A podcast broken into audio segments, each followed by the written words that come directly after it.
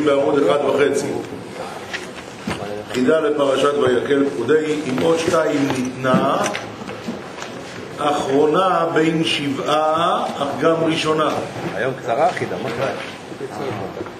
עיקר ותכלית, בו ניתנה ראשית, ובהצוגה של ראשית. היא הוא זכר ונקבה. אלה הדברים אסורים בה. למרות שרק אחת הוזכרה בשמה, ועוד אחת בפרשתנו ממש גרועה. הנשמות והפרוטות יכלו, כאשר שתיים יישמרו, והשומר אז יקבל בהר וגם בשפל. עד כאן עד כתב החידה, תתארגנו איתו, אנחנו בעזרת השם סוף השיעור נסביר. מה הבעיה? עובד או לא? ויקל משה את כל עדת בני ישראל ויאמר עליהם אלה הדברים אשר ציווה השם לעשות אותם ששת ימים תיעשה מלאכה וביום השביעי וגוימר. ויקל, רואים מפה שצריכים לעשות קהילות קהילות ביום השבת. תראו בבקשה בעמוד שלוש, ארבע. חתם סופר מביא אמרו חז"ל בשעה שהחכם יושב ודורש והעם שומעים הקדוש ברוך הוא מוחל עוונותיהם של ישראל אז הוא מדייק, החתם סופר, למה כתוב שכזאת מצווה קלה וכבר יש מחילת עוונות, מה פתאום? עוד הוא שואל, מה זה והעם שומעים? אז הוא מתרץ שמדובר פה על העם, זה הפשוטים. והרב, כנהוג, כתוב במודעות, ידרוש בהלכה ובהגדה. אז מילא בהגדה, העם נהנים, אבל עד שהוא מגיע לשם, יושבים, ולא יודעים, לא מבינים מה הוא רוצה, ועוד זה, והוא אמר ככה וזה אמר ככה, והם לא מבינים. והם יושבים ושומעים בסבלנות, על זה מגיע להם מחילת עוונות. כך אומר החתם סופר. אבל תראו את הקטע ד', אה? יש דרשות כל שבת. תראו אבל בקטע ד'. אמרו חז"ל, בשעה שהחכם יושב ודורש והעם שומעים הקדוש ברוך הוא מכל עוונותיהם של ישראל, זה נאמר על כל חכם מחכמי הדור, על כל שופט שבימיו, וגם על קיבוץ מעט עם, וגם אם העם הם אנשים כמונו, אשר בכל השנה איש לדרכו פנינו. בכל זאת, כאשר הדרשן יושב ודורש, אז הדין הוא שיש מחילת עוונות. לכן חשוב מאוד לא להעביר את השבת בין המיטה לבין השמיכה, אלא ללכת אה, לבית הכנסת, לשמוע את הדרשן. לא שינו, לא שינה, אלא שינון בשבת. מה אתה אומר? כן, עכשיו תראו בעמוד 2, הוא מוסיף, התפוחי חיים מוסיף, ויקהל זה ראשי תיבות. ויקל זה ראשי תיבות, וביום השביעי יהיה לכם קודש. שימו לב איזה ראשי תיבות יפים הוא עשה פה. למה? כי על ידי הויקל שבאים לשמוע את הדרשה, על ידי זה זה נעשה שבת קודש.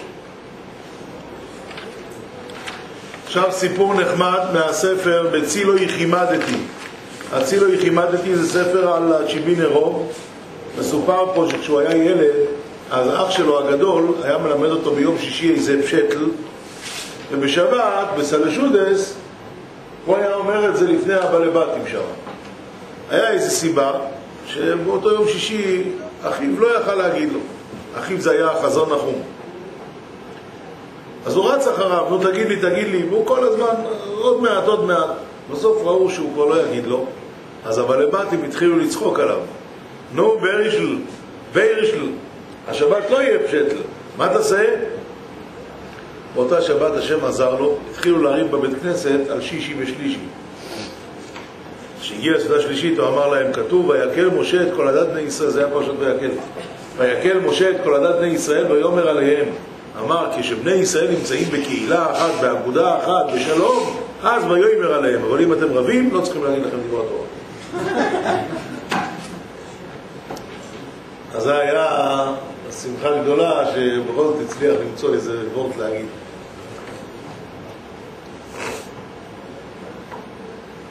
עכשיו ככה, שוב הוא מתחיל את העניין של שבת, אה, שוב מתחיל את הפרשה עם עניין של שבת. היה לנו במשפוטים, ביתרו היה לנו על שבת, במשפוטים, בתרומה, לא, בתרומה לא, בתצווה היה, לא, בגידיסה היה, ועכשיו היה כן עוד פעם. אז אה, יש מאמר חז"ל, שבשבילי הוא היה חדש, אבל אני רואה שכל הספרים מדברים עליו, והוא שמעולם לא זזה שכינה מישראל בשבתות וימים טובים, אפילו בשבת של חול. מה זה שבת שלך? זה בדיוק הבעיה. מה זה שבת של חול?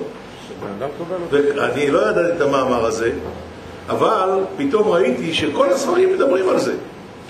אז תשאל אותי, ובשנה שעברה לא הסתכלת בספרים? לא יודע את התשובה לזה, אבל כל פעם זה ככה.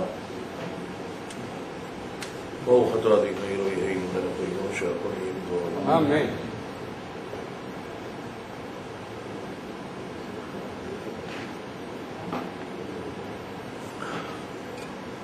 אז ככה, בספר ליקוטי צבי מביא כמה הסברים. הסבר ראשון. הכוונה על תוספת שבת. הרי חייבים להוסיף מכל על הקודש, גם בכניסת השבת וגם במוצאי שבת. לא יכולים לקבל את השבת בשקיע. חייבים להוסיף, נכון? ממילא התוספת שבת זה שבת של חול. וגם אז לא זזה שכינה מישראל. זה הסבר אחד. הסבר שני, פשוט על שביעית. על על שביעית, על שביתה. אתה אומר יפה מאוד, לאט לאט. ההסבר השני הוא מביא, הרי כתוב מחלוקת בגמרא בין בית שמאי לבית הלל, האם, אה, איך זה עבד ככה, בייס הלל היה אומר, בעזרת השם, לשבת השם יזמין לנו את האוכל המשובח, אבל איך היה בית שמאי? היה קונה, רואה משהו טוב, קונה ביום ראשון. יום שני ראה משהו יותר טוב, מחר קנה. יוצא שכל השבוע היה אצלו שבת של חול. הוא כל השבוע עבד בשביל שבת. אז ממילא זה נקרא שבת של חול, ומעולם לא זז שכינה. עוד הסבר, כתוב עשה שבתך חול ואל תצטרך לבריות. אם חס וחלילה בן אדם מגיע למצב שאין לו, והוא גם לא יודע מאיפה הוא יחזיר, אז אסור לו ללוות. מה שכתוב לבוא עליי ואני פורע, אז דווקא אם הוא יודע מאיפה הוא יחזיר. הוא יודע, מזכיר משכורת, הוא יודע, בסדר, מסתדר לו. אבל אם אדם לא יודע מאיפה הוא יחזיר, כתוב עשה שבתך חול ואל תצטרך לבריות. מה הכוונה עשה שבתך חול? תקנה לך פיתה עם קצת סרדינים, וזהו. לא צ'ונט, ולא בשר, ולא זה. זה הכוונה. אז יהודי כזה שעושה שבתך חול, הייתי חושב, אבל נבח, פה שכינה לא תשרה. זה שבת זה. באו להגיד לך שאפילו בשבת של חול שורה השכינה, וזה הכוונה שבת של חול. הסבר רביעי הוא אומר, הוא אומר את זה על החיילים, ואלה החיילים מסכנים שהיו בצבא של הצאר, או בצבא הפולני, לא יכלו לשמור את- המצוות.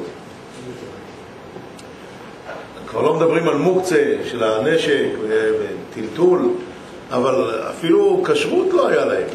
רק מה כן? הם היו נזהרים, אחרי, אחרי כל זה שהם צריכים לאכול, אז אז החופץ חיים כתב שמוכרחים לאכול אז אוכלים, אבל לא למצוץ את העצמות. כן? אז אותו הדבר, החייל הזה נעבך שהוא נאלץ לחלל את השבת, אבל לעשן הוא לא מעשן. אז זה דבר גדול מאוד. הוא משתדל מה שהוא יכול. אפשר להגיד אותו דבר על רופאים. הוא מסתובב בבית חולים בשבת, פעולות שהוא חייב לעשות, וזה בעיה, אבל הוא חייב. אבל הקדוש ברוך הוא אומר, אם במה שאתה יכול להיזהר אתה נזהר, אז יוצא אם כן, אני, השכינה נמצאת, למרות שזה שבת של חול. זה ההסבר הרביעי שהוא מביא. דרך אגב, הוא מביא כאן סיפור, אני מכיר את הסיפור הזה קצת אחרת, ובוודאי חלקכם מכירים אותו גם כן, אבל נחזור עליו, סיפור מאוד יפה, מרגש, על הקנטוניסטים. שפעם, כאן הוא מספר את זה על הבעל שם טוב, לפי איך שאני מכיר את זה, זה לא, מבחינת ההיסטוריה, קצת קשה להסביר את זה על הבעל שם טוב, אבל אולי. בכל אופן, אני מכיר את זה על הצמח צדק מלובביץ', יחד עם רבי יצלה מוולוז'ין. או רבי צלם פונביץ', אה, לא רבי צלם, נו, רבי צלם בלזר, הם שניהם היו במוסקבה, ולעניינים לסדר, אז היה אסור ליהודים לגור במוסקבה. רק מה, אלה שהיו מהחיילים של הצאר, כשהם השתחררו היה מותר להם לגור שם. זה היה קנטוניסטים, זה היה יהודים פשוטים אמרצים, שבגיל שלוש-ארבע גנבו אותם מהבית, הם לא ידעו מאבא שלהם, לא ידעו מאמא שלהם, לא ידעו כלום, בקושי נשארו יהודים. אז אה, להם היה מותר לגור במוסקבה. בקיצור, הפונביש, זה רבי צלם, אולי, אני מקווה שאני לא טועה עם השמות. והצמח צדק כנראה מלובביץ', אני כנראה לא טועה בזה. והם שניהם נתקעו שם ביום עם נוירואים, היה צריך בשביל זה עסקנות, הם נתקעו ביום עם נוירואים. הגיע יום כיפור, באו להתפלל עם הקנטוניסטים. אז אה, כל היום עבר, אבל כשהגיע נעילה,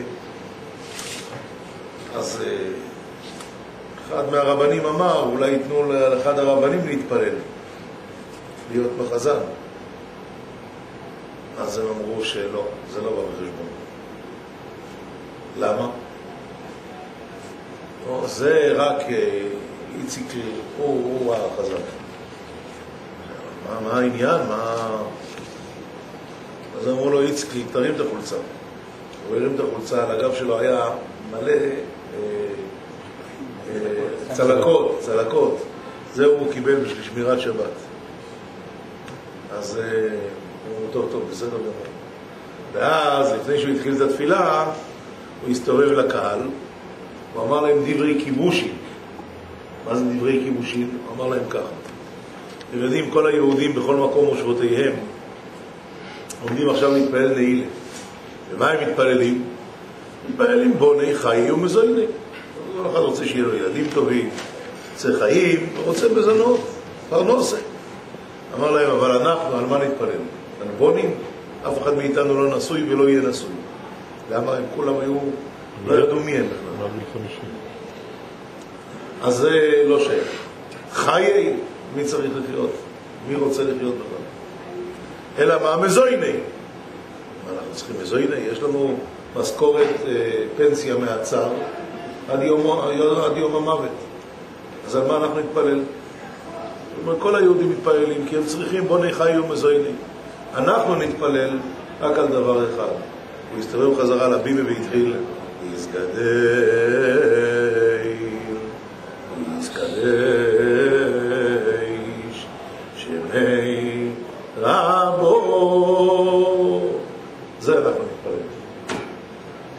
אז את זה, הוא מספר פה על הבעל שם טוב, שגילו לו מן השמיים, שילך להתפלל עם החיילים, שזו התפילה הכי מקובלת. והוא התפלל מאוד, הבעל שם טוב, לראות שהוא לא רואה פה איזה מלאכים או משהו.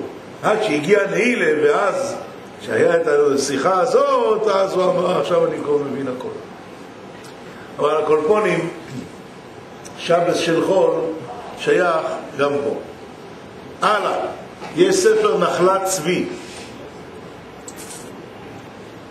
והנחלת צבי אומר שעל מה נאמר מעולם לא זזה שכינה מישראל אפילו בשבת של חול הוא אומר זה הולך על יהודי שנקרא תלמיד חכם לא שנקרא, שהוא באמת תלמיד חכם. ותלמיד חכם הוא בבחינת שבת. איפה לומדים את זה? גמורה בחולין. גמורה בחולין אומרת אחד מהמוירואים הגיע שם עשו לו שולחן, אז שאל אותם, מה, ידעתם שאני אבוא? אז הם אמרו לו, מה, אתה פחות משבת? תלמיד חוכם הוא כמו שבת. תראו, בדרושי הצלח, דרוש ל"ה, אנחנו בעמוד שמונה, עמוד שמונה, דרושי הצלח, הצלח זה הנוידה ביהודה, דרושי הצלח, דרוש ל"ה. רבותינו ז"ל אמרו, אלמלא שמעו ישראל שתי שבתות, מיד אין הכוונה שתי שבתות, שתיהן על שבת בראשית. תראו איזה חידוש הוא אומר. רק הרמז, שבת אחת הוא שבת בראשית, והשבת השנייה זה רמז על התלמיד חכם שנקרא שבת. וכשם שמחויב אדם לכבד את השבת, כך מחויב לכבד את התלמידי חכומים. וכשם שהמזלזל בשבת בראשית הוא כופר בעיקר, וחמיר השבת כעבודה זרה, כך את השם אלוקיך תירא לרבות תלמידי חכומים. לכן המזלזל ברבונון, ואפילו אמר רק בלשון הדיוט עליהם, נקרא אפיקורס. וכמו שאמרו, היחידה מאפיקורס, דאמר, מהי אהן אילן רבונון? והנה אזהרה כוללת כל הלומדים, הן עניים, הן עשירים, כולם אנו מחויבים לכבדם וכן לפוטרם, או לכל הפחות להקל מעליהם את עול המיסים. אך דעו, אך דעו, שכל עניין פטור ממס ללומדים, היינו הלומדים שעמלים בתורה ועוסקים בה, לא אלו שיכולים ללמוד ואינם לומדים ופרקו עול תורה מעל צווארם, שאין לנו עסק בהם. ועוד הוקש הלמדן לשבת, כשם שבשבת מי שלא טרח בערב שבת וכל מכין לשבת, ושאר העם חייבים להמציא פרנסתו דרך כבוד. הן איזה הלוואה בלי רווחים להטיל מלאי לכיסו, ואין לשלוח לו מתנות לפי כבוד המקבל, ודבר זה אינו נוהג בלומדים עשירים, רק בעניים. זאת אומרת, ערב שבת, מכין לשבת. מה, זה, מה הוא מתכוון להגיד? אדם שהוא לא תלמיד חוכם חייב לפרנס את התלמיד חוכם. זה מה שהוא אומר. אז על כל פנים, בעניין שלנו במדרש של אפילו שבת של חול, לא זזה שכינה מישראל בשבתות ובימים טובים, ואפילו בשבת של חול, מה נוגע כאן? הוא אומר הכוונה לתלמידי חכמים. עוד, יש לנו פה ילקוט הגרשוני. הוא מביא הסבר אחד, מה שכבר דיברנו, אבל עוד הסבר הוא אומר, מביא מספר, אה, ספר קטן הנקרא שיחות חולין של תלמידי חכמים, שהספר הזה כותב ככה: לולי דמסתפינה, הייתי אומר שהכוונה חול ולא חול. מה זה חול? חוץ לארץ. זה הכוונה. אז הוא עונה לו, הילקוט הגרשוני, זה אם הלולי מסתפינה, אתה אומר, באמת היה ראוי שתסתפינה. לא, לא, לא, לא נכון מה שאתה אומר. כי אם זה היה נכון שזה הכוונה חוץ לארץ, אז היה צריך להיות כתוב בשבתות וימים טובים לא זזה השכינה מישראל ואפילו בחוץ לארץ. למה כתוב אפילו בשבתות חו"ל? המילה שבתות מראה שאתה לא צודק. עוד הסבר אחד הוא אומר, שהכוונה לכל המועד, כי הרי בהושענא רבה אנחנו אומרים מזמור שיר ליום השבת, וזה יום חול. אז הוא אומר, זה הולך כנראה, אפילו בימים האלה לא זזה שכינה מישראל. לא אומרים? אז אולי בחוץ לארץ אומרים. לא אומרים. לא לא. אולי רק בהושענא רבה לא אומרים. אולי רק האשכנזים. לא, הוא אומר שגם האשכנזים לא אומרים. רק יכול להיות שבחוץ לארץ.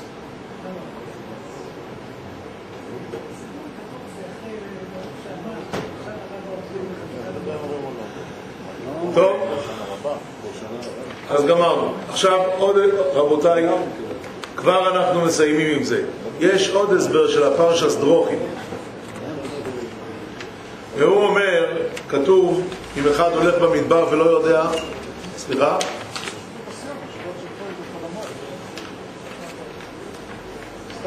כן. רבותיי, הוא אומר, אה, זה הכוונה, יום טוב אפילו שהוא לא שבת.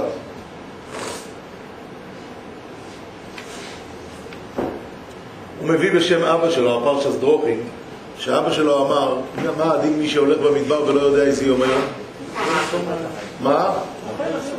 אז הוא לא איזה יום שהוא רוצה, יש מחלוקת אם הוא מתחיל לספור ראשון, שני, שלישי, או שהוא מתחיל משבת. בין כך ובין כך ייתכן מאוד שהשבת שלו יכול. ובא החידוש להגיד, ואפילו מיהודי כזה לא זזה שכינה בשבתות וימים טובים, אפילו בשבת של חול. זה, זה הפרשס דרוכי. ועוד הסבר הוא אומר, וזה מאוד מעניין, הוא אומר, כולנו שומרים שבת, אבל אנחנו יודעים, אז בזמנו עוד לא ידעו את זה, רק שיערו. אבל אנחנו היום יודעים שבאוסטרליה ובאמריקה השבת לא אותו דבר כמו בארץ. אוסטרליה שומרים שבת שמונה שעות לפנינו, ואמריקה שומרים שבת שמונה שעות אחרינו. שש שעות, שבע שעות, תלוי שעון קיץ, שעון חורף. זה לא, זה לא אותו דבר. שאלה, כולנו יודעים גם שבשבת גיהנום שובת. וב, ובשבת הסמבטיון לא עובד. אז שלא תגיד לי, איזה שבת הכוונה? של אוסטרליה, של אמריקה או של הארץ? אצלו. ככה אתה אומר. אבל בהלכה זה לא ככה. בהלכה היא זה הולך לפי ירושלים. וממילא כיוון זה הולך לפי ירושלים יוצא שהאוסטרלים שומרים שמונה שעות שבת של חול. והאמריקאים עושים שמונה שעות שבת של חול. ורק בארץ אנחנו שומרים את השבת שבת. אז זה הכוונה, ואף על פי כן לא זז השכינה מישראל בשבתות וימים טובים, אפילו בשבת של חול, זה הכוונה. זה מסתדר אפילו בשבת של חו"ל. למה זה יוצר בעיה? זה חול של שבת או שבת של חול? לא ככה הרב. מה? אפילו שבת של חול, אפילו שבת של חו"ל. לארץ. אה, כאן זה מסתדר עם החוץ לארץ. אני אגיד לכם דבר מאוד יפה בעניין הזה. זאת אומרת שזה לא כל כך, מה שאני רוצה לשאול זה לא כל כך יפה, אבל טוב, תשמעו, אני מבלבל לכם את המוח. אמרתי לכם כבר פעם, השבת זה שבת החודש, אז זה נפקא מיני קצת. ראשי חודשים לעמך נתת זמן כפרה לכל תולדותם, בהיותם מקריבים לפניך זבחי רצון ושעירי חטאת לכפר בעדם, זיכרון לכולם יהיו, תשועת נפשם. מזבח חדש בציון תכין, ועולת ראש חודש נעלה עליו, ושעירי עזים נעשה ברצון, ובעבודת בית המקדש נשמח כולנו. דרך אגב, מי חיבר את התפילה הזאת? מי? לא. תשמעו, שני חידושים אני אומר לכם עכשיו. חידוש אחד זה שהרב יששכר רובין, שהוציא את הטללי אורות, כתב ספר על ראש חודש. קוראים לזה מחר חודש, זה חידוש אחד. אה? זיכרונו לברכה. ב', בספר מחר חודש הוא מביא בשם ספר התדיר. נסתום איזה רישוינים או על כל פונים קדמוינים. והוא אומר, הספר התדיר, שלא פחות ולא יותר, רחל אימנו, כשראתה שנשים לא יחטאו ברגל, בעגל, היא ראתה את זה ברוח הקודש. אז היא, ו- וממילא לכן נשים לא עושות מלאכה בראש חודש, חיברה לכבוד זה את, הס, את התפילה ראשי חודשים לעמך נתת. והראיה שהיא חתמה את השם שלה, ראשי חודשים לעמך, ראשי תיבות רחל. חידוש. זה, זה מופיע בסוף ה... זה מופיע. אם אתה רוצה לציין, אם אתה רוצה לציין לעצמך, זה נמצא בעמוד בעמוד 43 עמוד 43 קפה זה הולך בצד. תזכור. טוב, אז עכשיו אנחנו חוזרים לענייננו. שאל צבי יבו ואת רב חיים קניבסקי, למה כתוב אה, ובעבודת בית המקדש נשמח כולנו? מה זה כולנו? כולנו, ברור שכולנו, למה לא כולנו? והשאלה היא למה בשבת לא כתוב את זה. וכיוון שהזכרנו את רב חיים קניבסקי, אז אני אגיד לכם משהו שיושב לי על הלשון. כמה דברים. דבר ראשון, סיפר לי אחד שלומד, שמסתובב שם בבית, אומר שהוא רצה לראות, הוא שאל פעם את הרבנית מה רב חיים עושה לכבוד שבת. כתוב בגמרא, תנועים, מה, מה, איך כתוב שמה? רוב ובא לך שיבוטה, אה, מה לך, אה, מה רישה, זה, קיצר, מה, הוא עושה הרב? אז היא אמרה, בריחייך, הוא אמר, הוא לומד לכבוד שבת. אבל הוא אומר, אני עקבתי אחריו וראיתי. יש לו כיסא שהוא יושב עליו, זה הכיסא שאבא שלו גם ישב עליו, כיסא עם גלגלים. את הכיסא הזה, איפה הוא יושב אתם יודעים, נכון? בחדר, אבל ליד הספרים.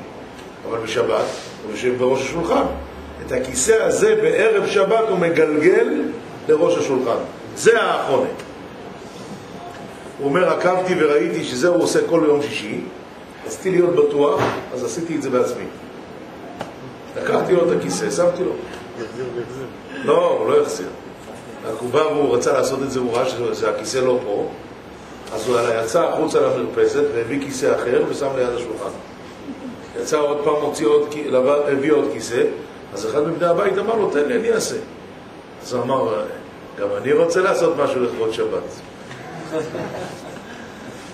אז זה, זה הוא ראה, שזה האחרונה שלו. עכשיו, בשבוע שעבר ביום שישי, מישהו אמר לו, וורט של הרב רב אייזיק שר. הוא אומר, תראה מה זה, יש לי התפעלות גדולה מאברהם אבינו. ככה אומר רב אייזיק שר. מה ההתפעלות? הוא אומר, יהודי יודע שבבוקר הוא הולך לשחוט את הבן שלו, ובכל זאת הוא ישן בלילה. איך רואים שהוא ישן בלילה? ישכם אברהם בבוקר. תראה מה זה. למה? אם זה מה שהשם אמר, אז גמרנו, מה העניין?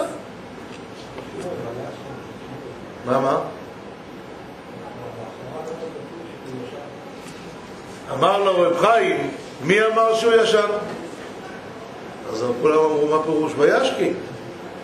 אז הוא אמר, אבל וישכם זה לא אומר שהוא ישן. היה לנו עכשיו הפטרת אה, זכור, תפתחו הפטרת זכור. יש לכם בסוף החומש. הפטרת זכור. כתוב כאן.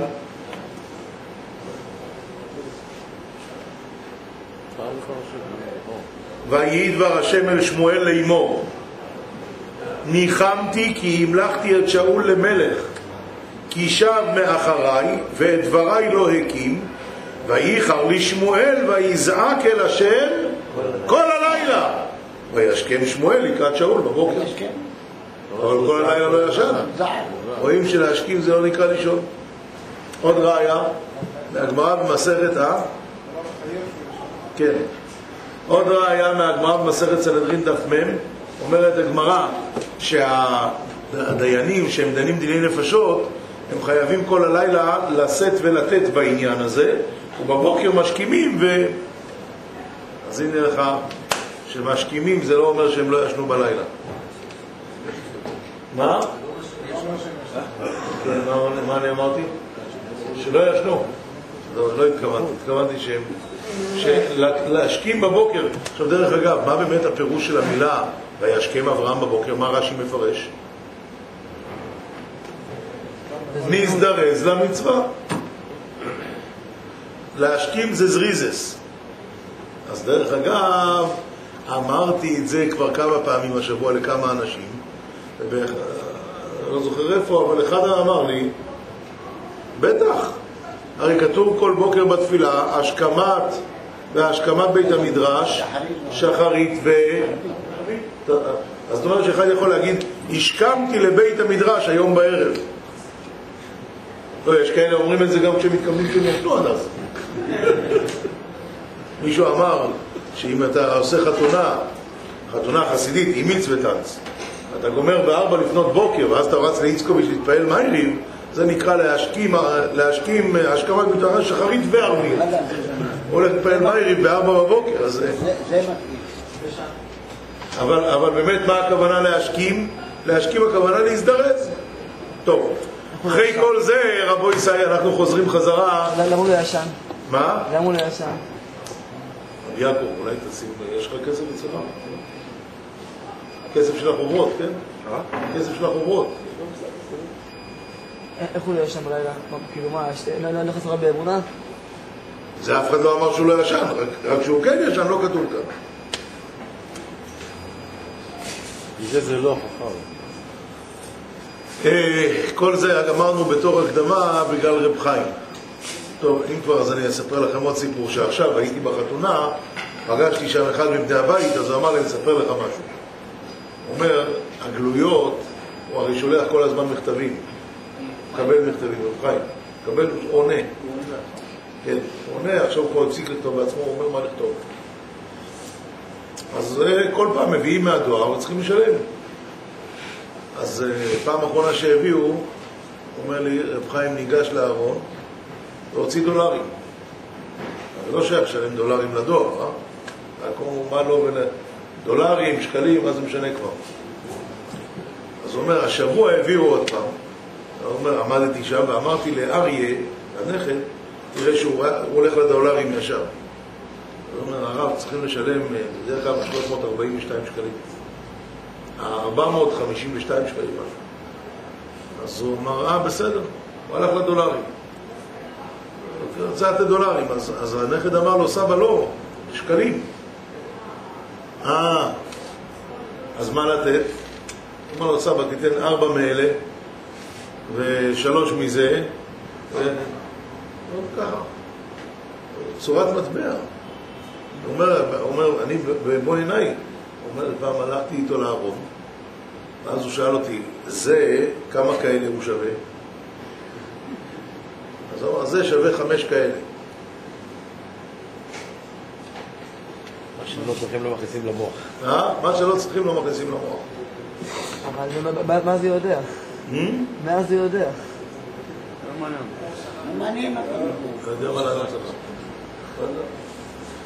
יש בגמורי דבר כזה שנקרא, הגמורי אומרת, מה זה בנן של קדושים?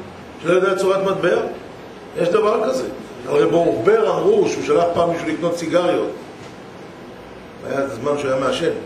שלח לקנות סיגריות, אז מה- מהכסף, מה שהיה לו, נתן לו. הוא אומר, היה אפשר לקנות באיזה משאית של סיגריות. אבל הוא, הוא לא היה בפרשה הזאת בכלל. טוב. מה? נו. טוב. איפה אחזנו? הכל זה הקדמה בשביל אבות. אז הוא שאל אותו, למה, למה נשמח כולנו? או, אז רב חיים אמר לו שיש להקשות קושייה גדולה. כתוב בפסוק, והיה מדי חודש בחודשו ומדי שבת בשבתו יבוא כל בשר, להשתחוות לפניי, אמר השם. איך יכול להיות? זאת אומרת, יהיה בית המקדש, ואז כל שבת כולם צריכים לבוא. איך יבואו? מיפן, מאוסטרליה, מאמריקה, אלא מה שהם יגורו כאן, אז כולם חייבים לגור בירושלים. הרי אפילו בני ברק אם זה יהיה בלאגן. אז, אה, אז, אז את השאלה הזו של רב כהנא, בפסיקתא דרב כהנא, עונה רב כהנא שאתה עושה קידוש איפה שאתה. הולך לישון איפה שאתה. קם בבוקר, הולך לבית כנסת איפה שאתה. אחרי קריאת התורה יוצאים החוצה, מחכים ענני כבוד. כל אחד עולה על הענן, וברגע אחד נמצא בירושלים, ואז שם שוחטים את הקורבן מוסף, ואחרי המוסף עולים חזרה לענן וכל אחד מתפזר הביתה. פילים פלואים. כמו במצרים. כמו במצרים. רגע, אז עכשיו מה? עכשיו מה? עכשיו, ממילא זה וכל בשר, יראה כל בשר. למה כל בשר? כי אין בעיה, נכה, עיוור, שום בעיה, תעלה על הענן, אתה נמצא. אמר רב חיים, אבל ביום עם טוילים זה לא ככה, שלוש פעמים בשנה יראה כל זכרוך צריכים לעלות לרגל. מה הדין אם אחד הוא נכה? הוא לא צריך לעלות לרגל. ואם אחד הוא עיוור, הוא לא צריך. ואם אחד הוא זקן, הוא לא יכול. כל הדברים האלה, יוצא שביום טוב לא כולם באים. לעומת זאת בשבס, בראש חוידש, כולם יבואו. לכן הוא אומר, בעבודת בית המקדש נשמח כולנו. ככה הוא הסביר. עכשיו התעוררתי, השבוע, היום או אתמול התעוררתי, אבל מה יהיה? המוסף לא בכל מקום זה באותו זמן. למה שהאוסטרלים, כשאנחנו עושים מוסף, הם כבר אוחזים בשלשודס. חזק עמוק בתוך השלשודס. לא יהיו אוסטרלים, כולם יהיו פה. אלא מה האמריקאים? כשאנחנו נעשה מוסף הם, ב- הם באמצע החלומות של הלילה. מי שפה? אז איך עושים? מי יגור בירושלים? אלא, מה זאת אומרת מי יגור? אחד לא יגור. בטח שיגור. אבל יש ירושלים לפי ירושלים. עכשיו צריך להגיד לפי זה, כן, לפי ירושלים יעשו, ומה שיהיה, יהיה. או- שהזמנים יהיו זמנים. צריך דברים. יהיה נס.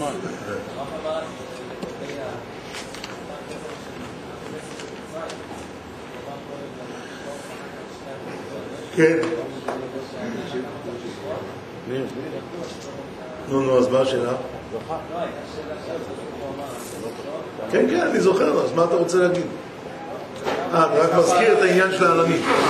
בסדר, גמרנו עכשיו רבותיי, עוברים לכמה סיפורים נחמדים בענייני השבת. דבר ראשון, רב דורון, דבר ראשון זה סיפורים הכל מהרב ולך כמובן, מהספר שלו על זמירות שבת.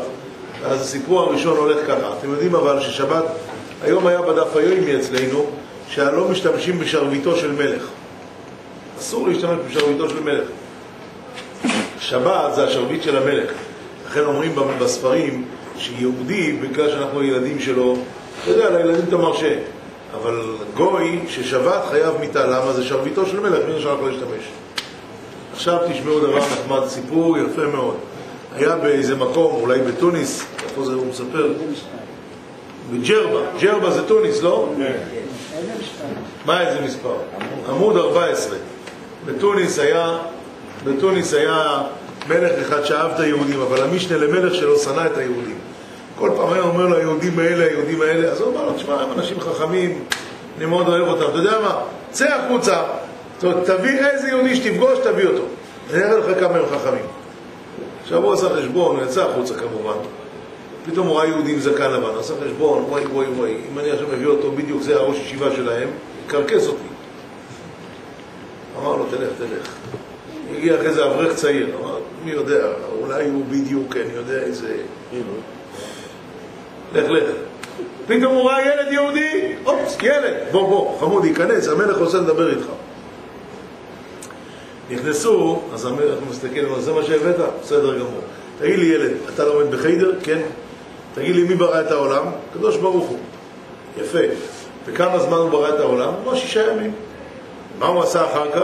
שבת ויהי נפש. אמר לו, כן, אבל אחר כך, אחרי השבת, מה הוא עושה מאז? אמר לו הילד, אדוני המלך, אתה מוכן בבקשה לקום רגע מהכיסא שלך? אמר לו המלך, אני? לקום? אוקיי. טוב, קם, הילד קפץ, יושב על הכיסא. אומר לו המלך, מה זה? הוא אומר, זה מה שהשם עושה מאז עד עכשיו. משפיל גאים ומגביה שפלים.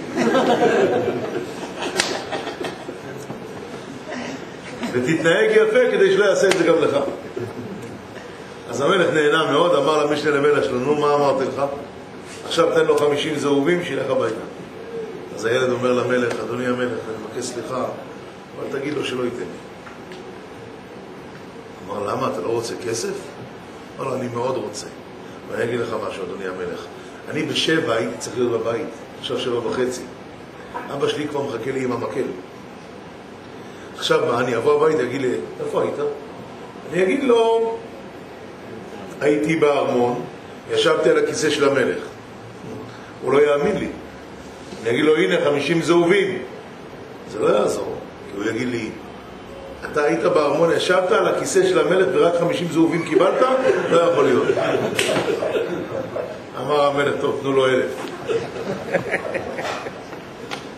אז זה נאמר, אז זה נאמר, ואשרי כל חויכה לתשלומי כפל. למה? שבת זה השרביט של המלך. להשתמש בשרביט של המלך, בטוח אתה מקבל כפול שתיים. זה סיפור נחמד. אבל על זה רבו ישאי תוספת. חכם בן ציון אבא שאול אמר שהיה פעם בעל מפעל שלקח עובד חדש. אז הוא אמר לו, תראה אדוני, אני, יש לי שני תנאים בעבודה. תנאי ראשון, אני דורש עבודה איכותית, מסירות, נאמנות. אין אצלי עיגולי פינות, אין אצלי לא הרגשתי טוב, תירוצים. אדוני, אני דורש עד הסוף. אבל יש לי גם תנאי שני, אני רוצה שהעובדים שלי יהיו מרוצים. לכן, אני משלם פי שניים, אני נותן ארוחה בעבודה, אני נותן מנוחה, אני רוצה שהעובדים שלי יהיו מאוד מרוצים, ואני... אבל שני התנאים. טוב, תודה רבה, שלום. אחרי שבוע בעל הבית עושה סיבוב במפעל, הוא רואה את הבחורצ'יק הזה, יושב בכיסא נוח, מעשן נרגילה. אומר מה זה? אומר, תראה אדוני, אתה אמרת שיש לך תנאי, שני תנאים אמרת. אני החלטתי לקיים רק את השני. ואני מקיים אותו במסירות, אני מאוד מרוצה. אמר לו, ואתה חושב שתקבל על זה משכורת? הוא אומר, תראה, אתה אמרת שאתה משלם פי שניים? לי תשלם רק פעם אחת. מה אתם אומרים? אין סיכוי, נכון? אומר חכם בן ציון, הקדוש ברוך הוא אמר, תשמעו, אני נותן את השבת, אני משלם פי שניים, אני רוצה שתהיו מרוצים, תאכלו, תשנו, אני רוצה שתהיו מרוצים. אבל, אני דורש, מסירות, נאמנות, בלי עיגולי פינות, בלי נדמה לי, בלי זה. יש שולחן ערוך, אני רוצה שתשמרו אותו. בא יהודי אומר, ריבונו של עולם, אין בעיה, אני מאוד מרוצה. את התנאי הזה אני מקיים עד הסוף. אני יושן, אני אוכל בשבילך, הכל בסדר. הקדוש ברוך הוא, על זה לא דיברנו. מה, אז אתה יודע מה, תן לי רק פעם אחת, לא פעמיים. זה לא הולך. אלה שני הדברים מהספר של הרב ולך, ועכשיו סיפור שלישי, שהוא הרעיון, הוא רעיון ותיק. פעם הרב זילברשטיין סיפר שבחולון אה, בא אליו יהודי שהוא עבר דירה והוא היה מאוד רוצה לשים מזוזות, שיביאו לו מזוזות כשרות. אז באמת הרב זילברשטיין הביא לו מזוזות, 60 דולר כל מזוזה. הביא שם איזה עשר מזוזות, שמו בבית, הרב בעצמו בא לקבוע לו את המזוזות, הכל היה בסדר. אחרי כמה זמן, פרצו לו לדירה, רוקנו את הדירה לגמרי. הוא בא לכולל, הוא אומר לרב, הרב, אתה יודע שפרצו לי לגמרי, אני מבקש לבוא לבדוק את המזוזות, כנראה יש פסול במזוזות. שאל אותו הרב זילברשטיין, טלוויזיה יש לך בבית? אמר לו, כן. אז מה אתה רוצה מהמזוזות? מה אתה מאשים את המזוזות? מי אמר לך איזה מזוזות אשמות? אותו הסיפור מביא הרב ולך בעמוד 13, אבל בהגדה של פסח שרפי קודש. יהודי בא בזעקה לפני הרב הקדוש העקידת יצחק מאלכסנדר. יש לו ארבעה ילדים, שניים נדרסו על ידי רכבת. והשניים הנותרים בבית חולים בסכנה נשקפת לחייהם. מה הוא שואל? אולי אה, צריך להחליף דירה, כי משנה מקום, משנה מזל. אמר לו הרב, חשוב מאוד שתחליף דירה. אז הוא הרגיש שהרב מזלזל, ושאל אותו מה הרב מתכוון. אמר לו, תגיד לי, שבת אתה שומר? אני אגיד לך את האמת, הרב, אני ספר. יש לי הרבה לקוחות גויים וגם חילוניים. אני חייב לעבוד בשבת, אה, אין לי אפשרות לא לעבוד. אמר לו, ואתה עוד מאשים את הדירה? ואתה עוד מאשים את הדירה? מה יעזור לך לעבור דירה? גמרנו. מה גמרנו? את זה. עכשיו ממשיכים הלאה. הגענו כבר לעמוד 17, ואנחנו בפרק ל"ה, פסוק י"ט. פרק ל"ה, פסוק י"ט, כתוב את בגדי השרד לשרת בקודש. את בגדי הקודש לאהרון הכהן, ואת בגדי בניו לכהן. אומר רש"י, מה זה בגדי השרד? אתם רואים רבותיי? אומר רש"י, לכסות, איפה נעלם לי? לכסות הארון והשולחן והמנורה והמזבחות בשעת סילוק מסעות. אז מה זה בגדי שרד? לא מה שאנחנו מבינים, בגדים, אלא כיסוי, יפה מאוד. עכשיו תפתחו בבקשה בעמוד בעמוד 19 גמרא מסכת יומא דף ע"ב עמוד א', ע"ב עמוד ב', מסומן למטה. רבי חמא בר חנינא, עומר רבי חמא בר חנינא, מהי דכתיב את בגדי השרד לשרת בקודש? נו, מה התשובה? אלמלא בגדי כהונה, לא להשתייר משונאיהם של ישראל, שריד ופליט. מסביר רש"י, שעל ידיהן מקריבים הקורבנות המכפרין על ישראל. תגידו, מה קורה פה? רש"י אמר שבגדי השרד מה זה? חסוי. כיסויים. מה פתאום פה? הוא אומר פתאום שזה הולך על בגדי כהונה. שעל ידי בגדי הכהונה מקריבים קורבנות, וממילא, מה הולך פה? רגע, זה לא בגדים ייצוגיים? ייצוגיים כן, אבל יש הבדל בין כיסוי שאתה שם על מכונה, על שולחן, לבין בגד שאתה לובש, לא? אולי גם וגם. ורש"י לא ידע את הגם גם הזה? איפה נאמר הפסוק הזה של אה, בגדי השרד לשרת בקודש? זה הפסוק שאנחנו מדברים עליו? מה כתוב בצד? שמות ל"ה י"ט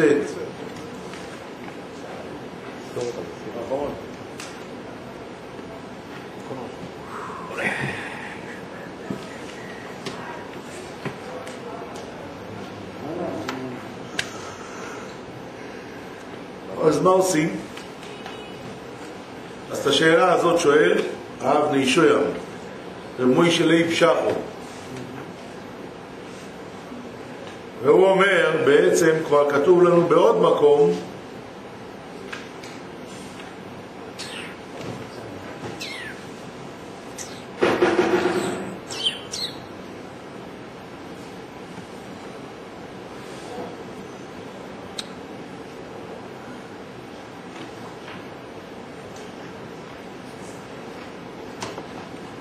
איפה זה היה כתוב קודם? בפרשת תרומה, לא?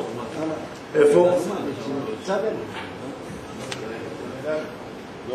ב? ל"א? אז זה ב- בקידיזה. ל"א י' ואת בגדי השרד, ואת בגדי הקודש לאהרון הכהן, ואת בגדי בניו לכהן. אומר רש"י, בגדי השרד, אומר אני לפי פשוטו של מקרא, שאי אפשר לומר שבבגדי כהונה מדבר, לפי שנאמר אצלם ואת בגדי הקודש לאהרון הכהן ואת בגדי בניו לכהן. אלא אילו בגדי השרד הם בגדי התכלת והארגמן ותולעת שני האמורים בפרשת מסעות. ונתנו עליו בגד תכלת ונתנו עליו בגד ארגמן ונתנו עליהם בגד תולעת שני. אז אם כן, גם פה רש"י מפרש אותו דבר.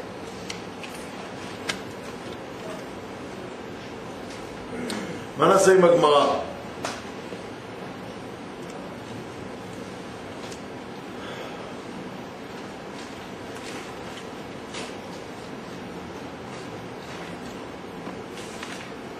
טוב, נשאיר את זה פתוח.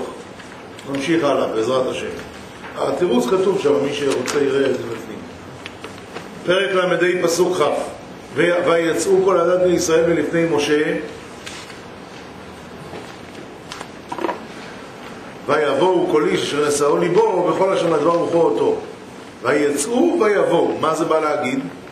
אומר על זה הרב נחלת צבי, הרב משולם פייביש גרוס. מה הוא אומר? הוא אומר שבדרך כלל בסוף הדרשה כולם יוצאים החוצה. אם, אם הגיעו עד הדלת ועוד זוכרים את הדרשה, המצב טוב. עברו את הדלת, אין סיכוי. מה קרה פה? ויצאו כל עדת בני ישראל מלפני משה, ובכל זאת ויבואו כל איש אשר נשאו ליבו. כבר הביאו מיד, הם לא שכחו את הדרשה. אז זה דבר גדול שהיה פה.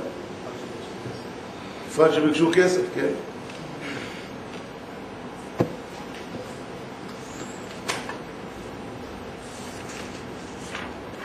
פרק ל"ה פסוק כ"ט כל איש ואישה אשר נדב ליבם אותם להביא לכל המלאכה אשר ציווה השם לעשות ביד משה, הביאו בני ישראל נדבה להשם. לכאורה יש כאן מילים מיותרות.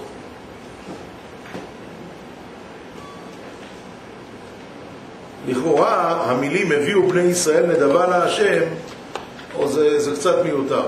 לכן אומר הרב, מי זה שם? שמחת היגיון, הרב שמחה בן צבי פלטרוביץ'. הוא אומר שכשרוצים לחנך את הילדים אז שולחים אותם לעשות את המצוות. למשל, אברהם אבינו, ואל הבקר רץ אברהם, ויקח בן בקר וטוב וייתן אל הנער. למה הוא נתן לנער? חנכו במצוות. יפה. אז גם פה בני ישראל, אבותינו, שרצו לתת את התרומה למשכן, אבל אמרו הילדים, קחו את זה, תנו לרב. למה? לחנך אותם. אז זה הכוונה. כל איש ואישה שנדב ליבם אותם להביא לכל המלאכה אשר ציווה השם לעשות ביד משה, הביאו בני ישראל, הבנים שלהם. הם, הם הביאו את זה, נדבה להשם. פסוק ל' ויאמר משה בני ישראל ראו קרא השם בשם בצלאל בן אורי בן למטה יהודה. לכאורה מיותר להגיד כל כך הרבה איחוס. בצלאל בן אורי בן חור למטה יהודה. למה כל כך הרבה איחוס? מילא בפרשה הקודמת שהשם אמר למשה ראה קראתי בשם בצלאל בן אורי בן חור למטה יהודה. אז אני מבין. אבל למה פה כזה ייחוס? רש"י אומר, חור בנה של מרים היה. כבר כתוב אה, שהוא בנה של מרים? לא. למה אתה אומר שלא? בטח, לא פה. בפרשות הקודמות כבר כתוב את זה. איפה זה כתוב? בסוף פרשת משפטים. בסוף פרשת משפטים רש"י אומר, בחור... אה, לא, לא, זה לא, זה לא משפטים, זה בשלח. בסוף משפטים, תראו, כתוב שם, הנה, פרק כ"ד, פסוק י"ד. חור, בנה של מרים היה, ואביו כלב בן יפונה, שנאמר ויקח לו כלב. אז אם כן, כבר כתוב שחור היה הבן של מרים, למה רש"י חוזר על זה עוד פעם? התשובה היא לרש"י הייתה קשה הקושייה הזאת. למה משה רבינו חוזר על כל הייחוס? מילא השם אמר לו, ראה קראתי בשם בצלאל בן אורי חור למטה יהודה, כנראה שהיו שם שני, שני בצלאל בן אורי. אז מה עושים? שיש שטרות. היום יש תעודות זהות, אבל פעם שלא היה, שם האבא, שם אה? האבא. יש אנשים. אז בצלאל בן אורי חור, ואם יש, גם זה יש עוד אחד, עוד אחד. אז אומרים למטה יהודה, כנראה שההוא היה למטה אחר. אז זה, כשהקדוש ברוך הוא פנה למשה, אמר לו, שמע, זה הבן אדם, צריך להגיד לו, זה, זה, זה, זה, זה, הבן של זה, הבן של זה, אז שתדע. אבל עכשיו משה, משה רבינו כבר יודע מי זה? כן? אז צריך להביא אותו, להגיד, רבותיי, הנה בצלאל, זה השם בחר בו. למה הוא אומר, ראו קרא השם בשם בצלאל, בן אורי, בן חור, למטה יהודה? אומר על זה פשוט. לכן רש"י אמר, חור בנה של מרים היה. ואם הוא יגיד בצלאל זה השם שהשם בחר בו, אז כולם יגידו, אה, בטח, הנכד של אחותו, חכמה גדולה. מי אמר? בטח אמר לו רק בצלאל, ישר תפס אותו. אמר להם, ראו, קרא השם בשם, בצלאל, בן אורי, בן חור למטה יהודה. לא אני בחרתי אותו, השם בחר אותו. כך אומר העדות ביוסף. עכשיו רבותיי, דיבורים בבית הכנסת, פרק ל"א, פסוק כ"א, זה אלה פקודי המשכן, משכן העדות אשר פוקד, על פי משה, עבודת הלוויים ביד איתמר בן אהרון הכהן.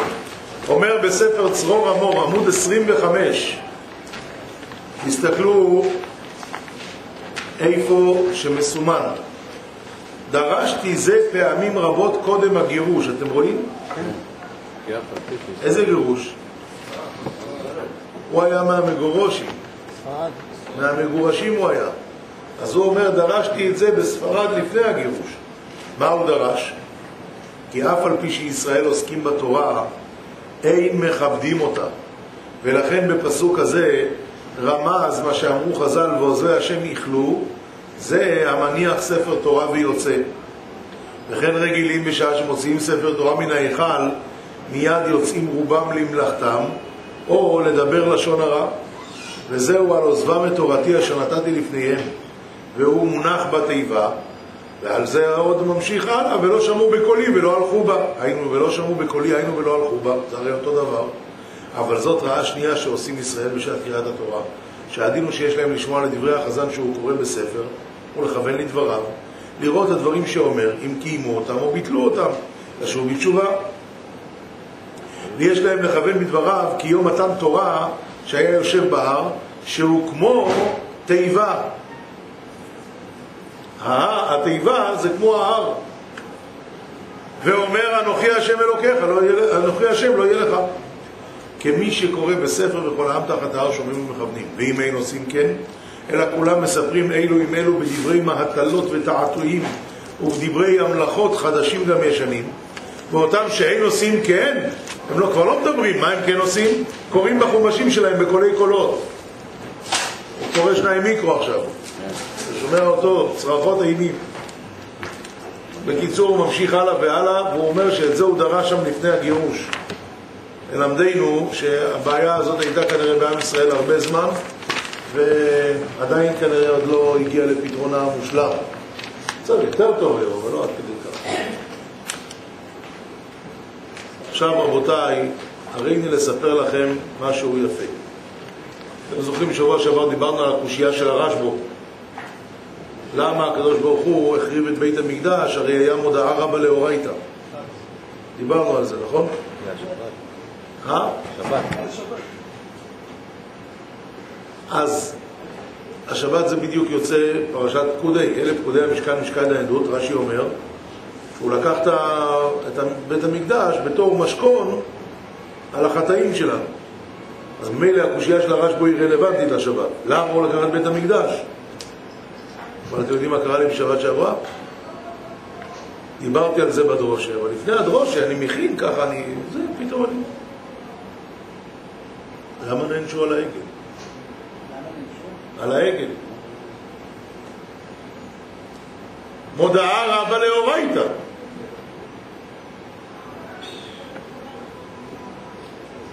ממש נבהלתי.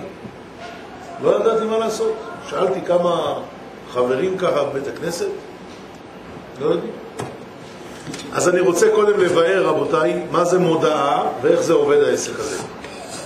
יום אחד ראובן מגיע אל שמעון, דופק בדלת, שלום, שלום, שלום, אפשר להיכנס? בבקשה, כנס. הוא מתיישב איתו, מה נשמע, מה קורה, זה. אומר ראובן לשמעון, אתה יודע שיש לך דירה יפה? הוא אומר, כן, ברוך השם. הוא אומר, אני רוצה לקנות אותה. אומר לו, שמעון, אבל אני לא מוכר. הוא אומר, אתה לא מוכר, אתה לא רוצה, אתה מתכוון. אבל אם אני אשכנע אותך? מה, אתה תשכנע אותי? מה, אתה יכול לשכנע אותי? הוא אומר, ואם אני אשכנע אותך? הוא אומר, תשמע, אם אתה תשכנע אותי, אז אני אמכור לך, אבל אני לא, כרגע לא. מה אתה יכול לשכנע אותי? הוא אומר, אה, מה אני יכול לשכנע אותך? מוציא את האקדח, שם לו על הרקה, מה אתה אומר על זה? זה משכנע אותך או לא? הוא שמע, על כזאת סברה אפילו לא חלמתי. סברה חזקה מאוד. רק מה, בכל זאת תן לי איזה יום, יומיים, אתה יודע, להתארגן עם זה, תבוא בעוד יומיים, נסגור את העניין. הוא יודע שבעוד יומיים הוא מביא איתו את האקדח ואין לו מה לעשות עם זה. מה עושה היהודי? קורא לשלושה אנשים, הוא אומר להם, רבותיי, אני רוצה למסור בפניכם מודעה. מה המודעה? אני הולך למכור לו את הדירה, אני אחתום איתו על החוזה, ואני לא רוצה לעשות את זה, אני עושה את זה כי הוא מכ- מכריח אותי, הוא, הוא בכפייה. זה נקרא מוידואה. מה התוצאה של המוידואה? אם בעזרת השם יבוא יום ויהיה יד ישראל תקיפה והבייזין יוכלו לעשות מה שצריך, יבוא המוכר לבית הדין, יגיד רבותיי תחזירו לי את הדירה. יקראו לקונה, יגידו לו למה לקחת לו? אני לקחתי? הנה החוזה.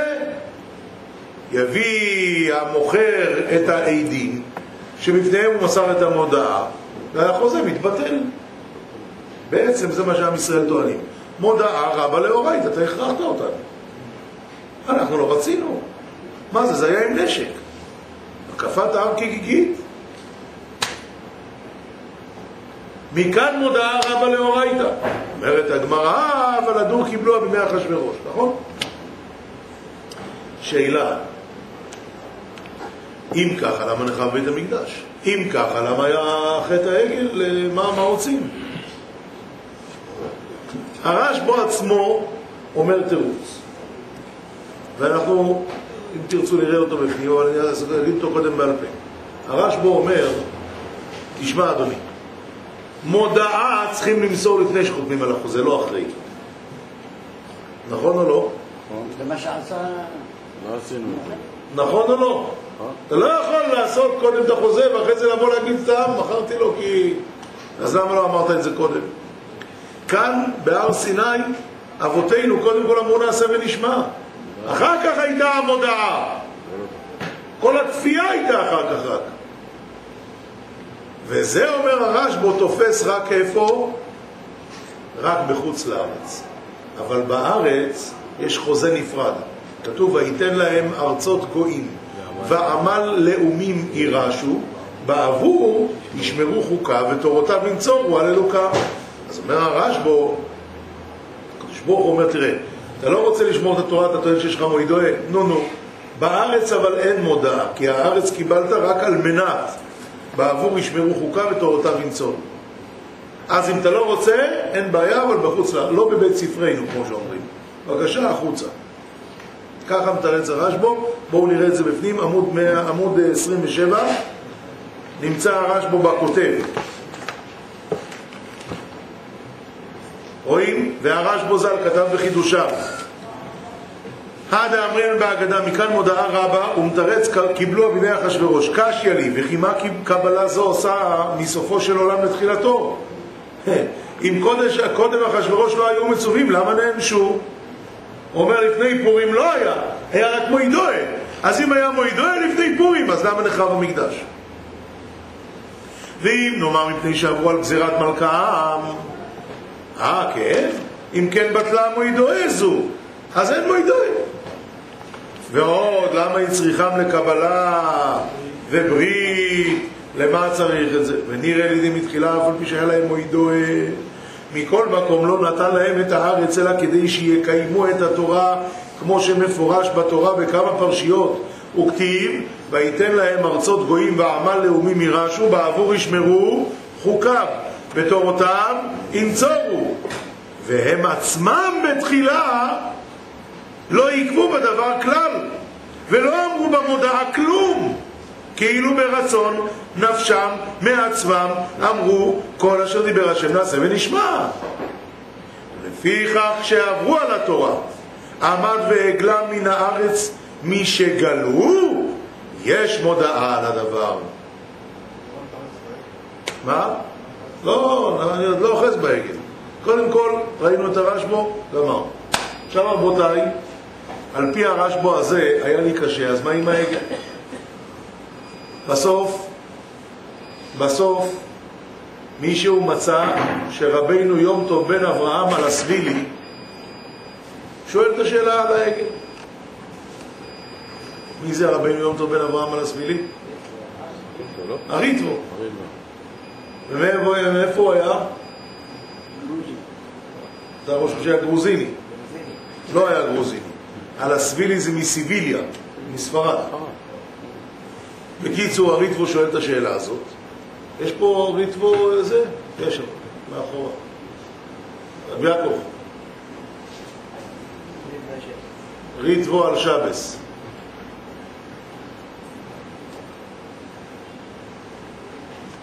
מה הוא עונה? מה? הוא עונה? מה הוא עונה? שזה לא נכון. שכל העסק הזה של המועידויה זה עסק רעוע מאוד. בואו נשמע מה שהוא אומר. שבס פ"ח, נכון? מה? פ"ח. הנה. מכאן מועידויה.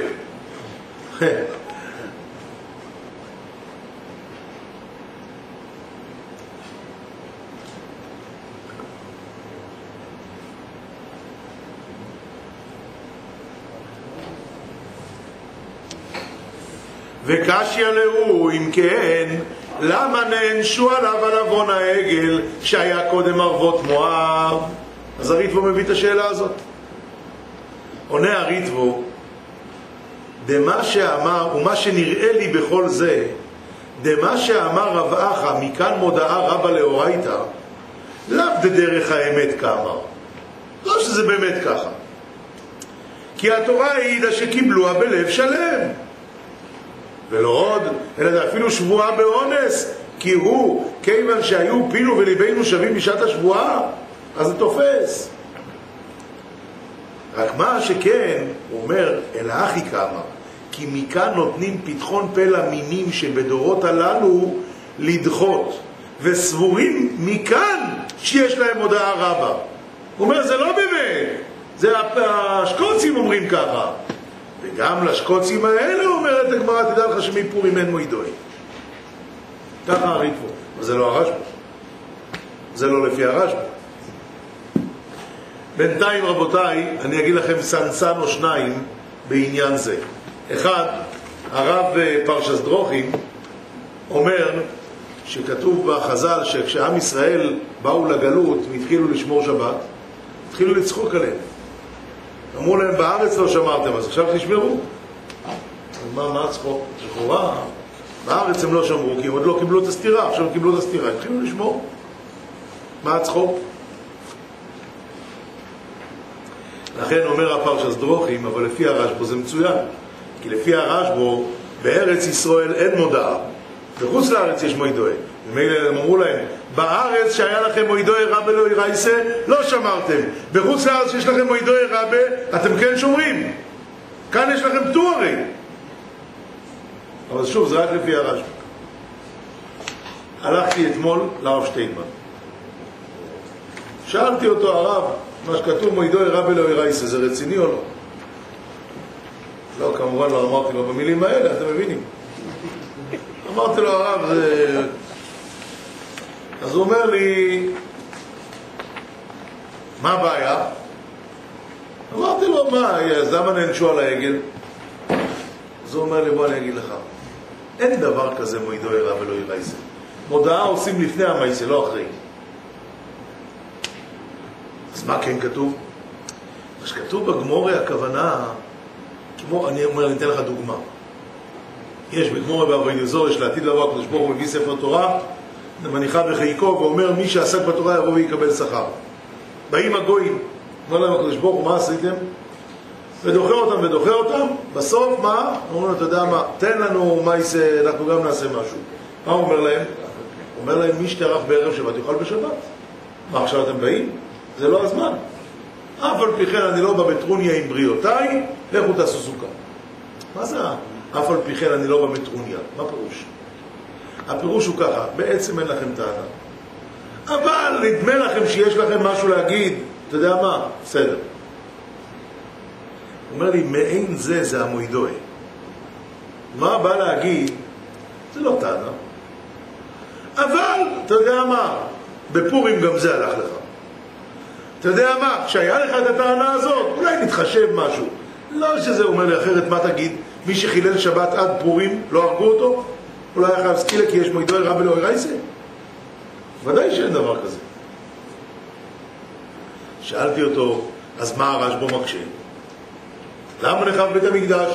מה למה? עכשיו הראש שיבה אמר שזה לא ככה, אז מה הבעיה? אז הוא אומר לי, הרשב"א מתכוון להגיד ש... שכיוון שיש מוידועה וזה מעין, מעין טענה קצת, אז אולי לא היה צריך לתת כזה עונש חמור. זה הוא מתכוון לשאול. אמרתי לו, אז למה הוא לא מתרץ מה שהראש שיבה אומר? למה הוא מתרץ תירוץ אחר, וייתן להם ארצות גויים ואמר לאומים ירשו? אז הוא נתן לי מכה על היד, אמר לי, אז מה אתה רוצה שאני אגיד לך, שאני לא מסכים עם הרשב"א? אני לא יכול להגיד את זה. אבל באמת מה הוא התכוון להגיד? הנה חינם, אני לא מבין את הרשב"א. הסבורה של הריטבו לכאורה יותר נראית כאן.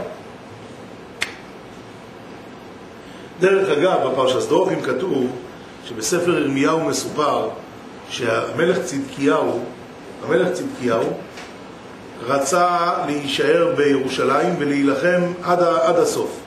וירמיהו הנביא אמר לו, תשמע, אם אתה תלך להיכנע, אתה תחיה. אם תישאר פה, תמות. אומר הפרשת דרוכים, מה היה הוויכוח ביניהם? ירמיהו הנובי אחז כמו הרשב"ו.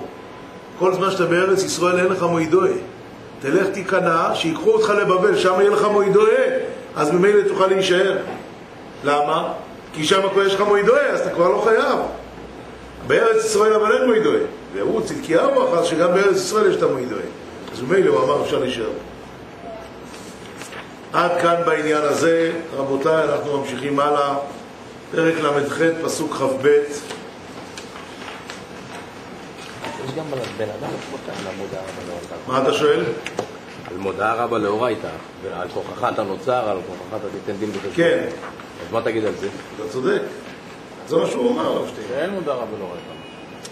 כל המועידו, הריטבו, אומר. הריטבו אומר, זה הולך על השקו- השקוצים אמרו ככה. באמת אין דבר כזה. מה זה ל"ח? ת"ל, ת"ל. ת"ל. יש עדה, גם כן חוזר בלחץ. בשקט, ת"ל, ואז כבר ת"ל, ת"ל, ת"ל. אה, באמת? טוב שאתה אומר לי. לא, אני חושב למכור את הנעליים שלי, טוב, זה היה... בצלאל בן אורי בן חור למטה יהודה עשה את כל אשר ציווה השם את משה. אומר רש"י, אשר ציווה אותו משה אין כתיב כאן, אלא כל אשר ציווה השם את משה. אפילו דברים שלא אמר לו רבו, הסכימה דעתו למה שנאמר למשה בסיני. כי משה ציווה לבצלאל לעשות תחילה כלים ואחר כך משכן. והוא עשה הפוך, אתם יודעים. אז משה רבינו אמר לו, מה, בצל קל היית? מאיפה אתה יודע את כל זה? רבותיי, בעמ- בעמוד 35-36 הבאתי את המשכיל לדוד, הרב דוד פרדו. הוא שואל, נו, ומה משה רבינו, מה, למה הוא אמר הפוך? השם אמר לו, תעשה קודם את זה ואחרי זה את זה, הוא אמר הפוך, ובא בצלאל וגילה את הסוד שקודם עושים את המשכן ואחרי זה את הכלים. מה... מה הולך?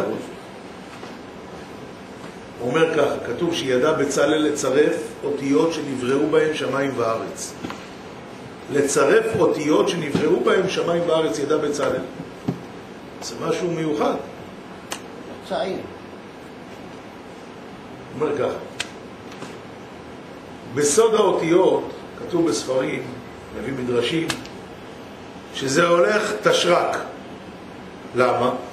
כיוון שכל מה שבשמיים, כשזה מתבצע פה, זה יוצא הפוך. סוד החותם, זה נקרא סוד החותם. כשעושה בחותמת יוצא הפוך. אז משה רבינו אמר כמו שהשם אמר. מה השם אמר? משה אמר, אה? קודם כלים ואחרי זה משכן. אבל למה השם אמר כלים ואחרי זה משכן? כדי שזה יצא פה, אז פתאום בא בצלאל ואמר, אתה מתכוון להגיד לי קודם משכן ואחרי זה? אמר לו, בצל קל היית? מאיפה אתה יודע את סוד החותם? זה הכוונה. אז משה רבינו ובצלאל אמרו דבר אחד, לא שמשה שינה. רק משה עוד לא ידע שבצלאל יודע את סוד החותם. כך מסביר המסקי לדוד.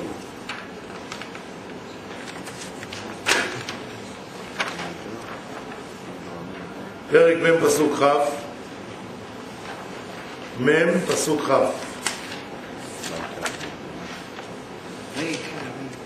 מ' פסוק כ' כן. ויקח וייתן את העדות אל הארון וישם את הבדים על הארון וייתן את הכפורת על הארון מלמעלה וייתן את הכפורת על הארון מלמעלה מה זה ויקח וייתן את זה? מה, מה הוא לקח? כל הדברים האלה כתוב, האחרים כתוב, הוא עשה וזהו. פה כתוב ויקח וי- וייתן. אומר על זה הנחלת צבי, כתוב שמשה רבינו ירד מההר, עוד לא היה לו איפה לשים את הלוחות, אז איפה הוא שם אותם? הוא עשה ארון עץ, פשוט. יוצא שעכשיו שעשו את הארון זהב, מה קרה? קודם ויקח את הלוחות מפה, ואז הוא נתן אותם שם. להבדיל משאר הכלים שקודם לא היה כלי, וזהו, עכשיו עשו כלי. כאן עשו כלי, אבל את הלוחות לקחו מהכלי הקודם. עכשיו, מכאן והלאה כתוב כל הזמן, כאשר ציווה השם את משה, כאשר ציווה השם את משה, כאשר ציווה השם את משה, כולם שואלים מה זה כאשר ציווה השם את משה, אז אומר הנחלת צבי, פשוט מאוד, מה הדין אם אחד עושה מזבח? בצלאל עשה מזבח, הוא בירך על זה, אשר קדישנו מסתובב ציוונו לעשות מזבח? ודאי שכן, מה השאלה? היה הרי מצווה. זה שם יצירה. כשהוא עשה מחטף, הוא בירך? ודאי שכן. יוצא שזה ההדגשה, כאשר ציווה השם את משה, אשר קדישנו במצוותיו וציוונו, כאשר ציווה השם את משה. כי על כל דבר ודבר הוא אמר ברוכה נפרדת. פרק מ' פסוק ל"ח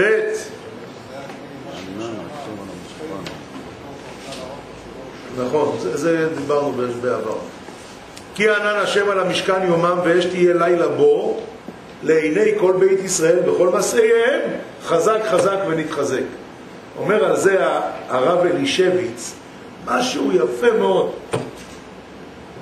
הוא אומר, היה פעם יהודי שרצה חתן לבת שלו והייתה לו אפשרות לשלם על חתן ככה יקר מאוד, אז הוא שמח מאוד, אבל הציעו לו, הציעו לו שניים. שניהם מצוינים, שניהם, הכל בסדר, רק אחד בן של רב, ואחד בן של יהודי פשוט חייט. הוא קצת רצה יותר את הרב, אתה יודע, בשביל התמונות זה יותר מתאים רב.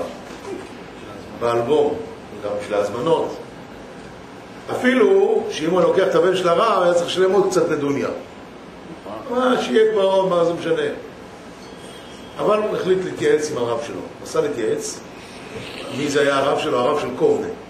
בא לרב של קובנה, אומר לו הרב, אתה תיקח את הבן של הפשוט. אז אמר לו למה? הוא פשוט מאוד. יש כאן שני ילדים, אחד אבא שלו, מאז שהוא נולד, גידל אותו לתורה. אה. בסוף הוא יצא טוב באמת. השני, אבא שלו לא עשה איתו שום דבר, נתן לו להסתובב ברחובות, וזה, בסוף הוא גדל לתורה. אז מה נראה לך? מי השקיע יותר מאמצים? מי יותר יש לו סיכויים להמשיך לגדול? אכן קח אותו. אומר הרב אלישביץ, היו שתי תקופות בעם ישראל, תקופה של צורה כזאת ותקופה של צורה כזאת. היה תקופה שענן השם על המשכן, ענן השם על המשכן. הוא הראה לנו מופתים, והוא עשה לנו, והוא גידל אותנו. אז היו אנשים גדולים, אבל זה הוא גידל. היה תקופה אחרת זה, ואש תהיה לילה בו. הגלות, החורבנות, הבלגן, הצרות, ואף על פי כן המשכנו לגדל תלמידי חכמים. אומר הרב אלישביץ, רמב"ם אנחנו עשינו. טור ושולחן ערוך אנחנו עשינו. זה לא ענן השם, זה ואש תהיה לילה בו לעיני כל בית ישראל בכל מעשיהם. ואם כן, חזק חזק ונתחזק. זה יותר חזק. מאוד יפה. עכשיו תראו בעמוד 39 והלאה, זה כמעט הכל מהרב אה, רובין, אבל זה דברים יפים ואתם יכולים לראות את זה לבד. מה יש? זצ"ל. עכשיו רק מה שאני רוצה כן לעבור איתכם ביחד, זה על עמוד 40, מה זה ותיתן לנו חיים ארוכים? מה זה ארוכים? רפואה.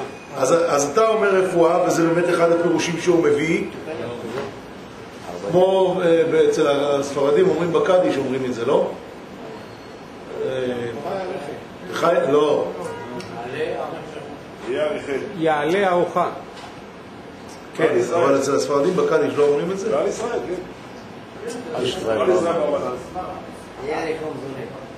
מה, מה לא שמעתי? נעלה ארוחה, המרפא לכל תחלואינו. זה,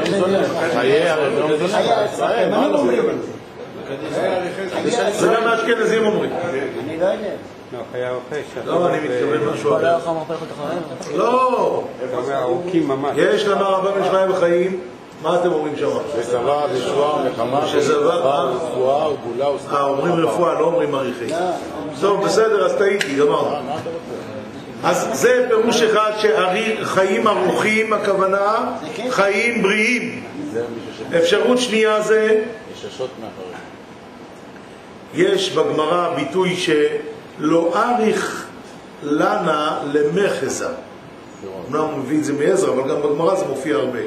זה לא מתאים, זה לא יפה, זה לא כשר. אז מה זה חיים ארוכים לפי זה? לא אריך למי ודחי, כמו בסוכה, כן, שהוא שאל אותו על שביס, אריך למי ודחי או לא יאריך למי ודחי? מה זה? זה כשר לעשות ככה, זה בסדר או לא? חיים כשרים, חיים יפים. אה? חיים חיים יפים. לפי זה חיים כשרים. והפירוש השלישי הוא אומר חיים ארוכים כפשוטוי. חיים ארוכים. ומה זה ארוכים? לא? מה זה ארוכים? ארוכים ארוכים. עמוד 42, תראו מה זה נקרא והביאנו לציון עירך ברינה ולירושלים בית מקדשך בשמחת עולם הוא מביא כאן מספר שנקרא פירוש תפילת ראשי חודשים לעמך נתת לפי חסידי אשכנז עתידים מהרים לרקד לפני הצדיקים והגבעות משיכות חלב ועסיס לפניהם, כי דכתיב היה ביום ההוא, יטפו הערים עסיס. ועשבי השדה באים ומשחקים לפניהם אגודות אגודות. והאילנות מתעקרים ממקומן, ובאים ומזמרים בחלפיהם זו לזו. ואומרים הושענא, כמו שנאמר, הערים והגבעות יפצחו לפניכם רינה, וכל עצי השדה ימחה וכך. ומלאכי השרת באים ומשמשים לפניהם בלפידים וברקים כמראה אש וכמראה להבה, וכמראה בזק וכמראה חשמל. ועליהם גחלים מקיפים העומדים כנגד כולם ומשמשים לפניהם, וחומת לפיד וחומת להב וחומת אור נוגה סביב להם לכל צדיק וצדיק. שכינה עמהם בכבוד, ויושב על כיסא כבודו כמלך ושמח בשמחת בניו, ודכתיב עונים ושמחים בציון. אז זה נקרא ואבינו לציון עירך ברינה, ולירושלים בית מקדשך בשמחת עולם. כל הערים והגבעות יפצחו לפניכם רינה בכל עצר שדה שמחה וכך. אחרון, לפני שאנחנו אה, עוברים לחידה, יש כאן את העניין של קידוש החודש השבת והעניין של, אה, של פרשת החודש. תראו דבר מעניין, הרי אתם יודעים שחז"ל חילקו את השעה ל-1080 וכמה זה הכ"ח, כ"ט, י"ב, תשצ"ג, זה האורך הממוצע של חודש. כ"ט יום, י"ב שעות, תשצ"ג חלקים. זה האורך הממוצע של חודש. עכשיו תראו דבר מעניין מאוד, הוא מביא כזה, מישהו שלח אליי, אני לא רשמתי לעצמי מי, ואני לא זוכר מי, אבל הנה הם מביאים את זה, בשם מי שזה.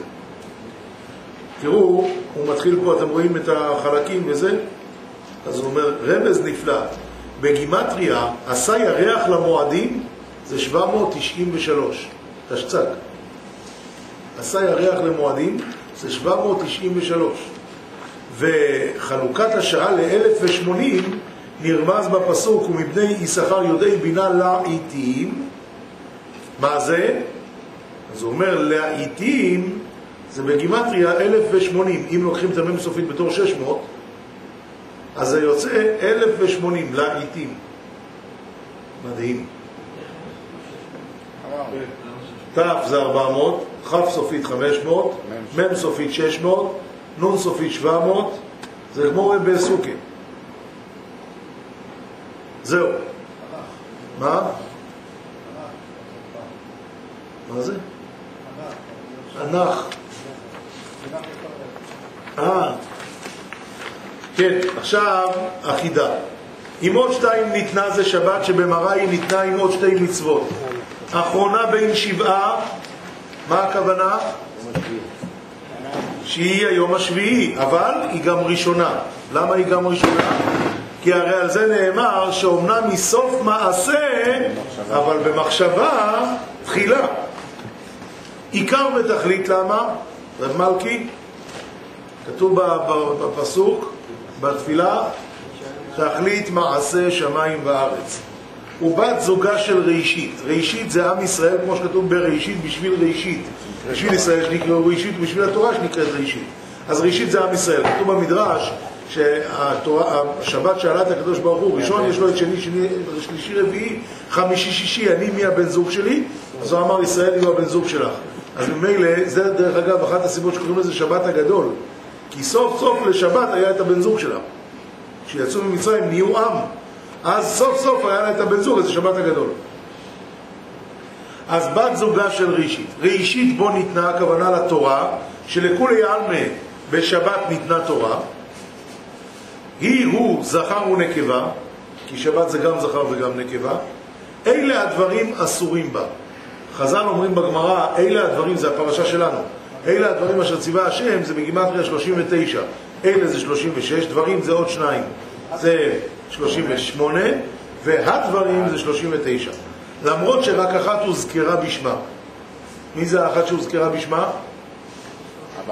מלאכת הבערה. אבל ועוד אחת בפרשתנו ממש גרועה.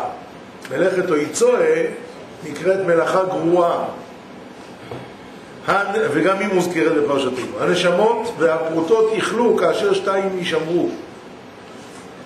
כתוב אין בן דוד בעד שישמרו שבתות, אבל כתוב אין בן דוד בעד שיאכלו נשמות שבגוף, ואין בן דוד בעד שיאכלה פרוטה שבכיס. יוצא שהנשמות והפרוטות יכלו כאשר שתיים יישמרו. והשומר אז יקבל נחלה ומנוחה בהר ובשפל. תודה רבה לכם, שבת שלום.